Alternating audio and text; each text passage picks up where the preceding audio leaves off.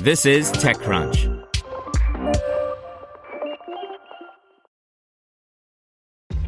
This episode is brought to you by ShipStation.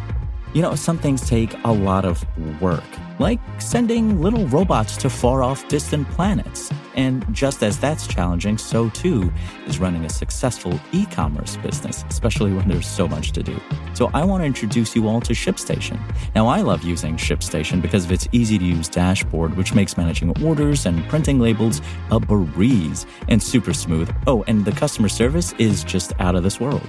It's exactly what you need to help grow your business. Sign up for your free 60-day trial at shipstation.com slash technews. That's shipstation.com slash technews. This is TechCrunch.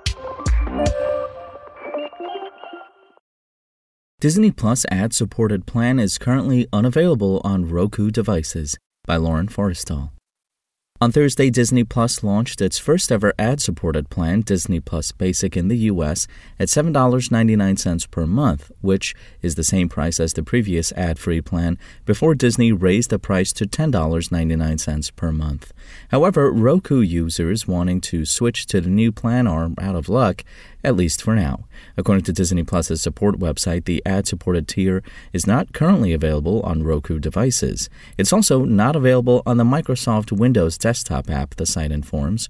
So, at the moment, U.S. subscribers with Disney Plus Basic or Disney bundles like Disney Bundle Duo Basic, Disney Plus Basic and Hulu's ad plan, or Trio Basic, Disney Plus Basic, Hulu's ad plan, and ESPN Plus are unable to stream on Roku or Windows.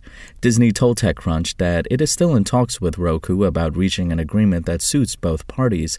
It's our guess that the dispute is over an ad share agreement, as by default, channels must enter an ad revenue split with Roku. Disney, however, declined to provide specifics. Roku also declined to comment on the negotiations.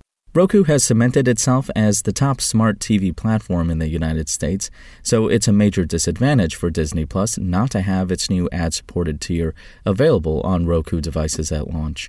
Netflix ran into a similar problem when it launched its ad supported plan a month ago.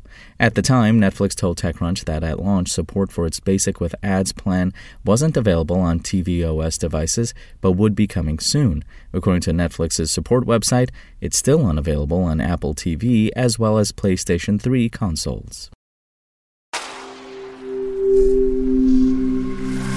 SpokenLayer. Want to learn how you can make smarter decisions with your money? Well, I've got the podcast for you. I'm Sean Pyles, and I host NerdWallet's Smart Money Podcast.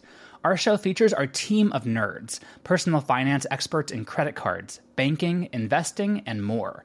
And they'll help you make the most of your money while cutting through the clutter and misinformation in today's world of personal finance. You'll get clarity on strategies to help you build your wealth, invest wisely, shop for financial products, and plan for major life events. Listen to NerdWallet's Smart Money Podcast wherever you get your podcasts.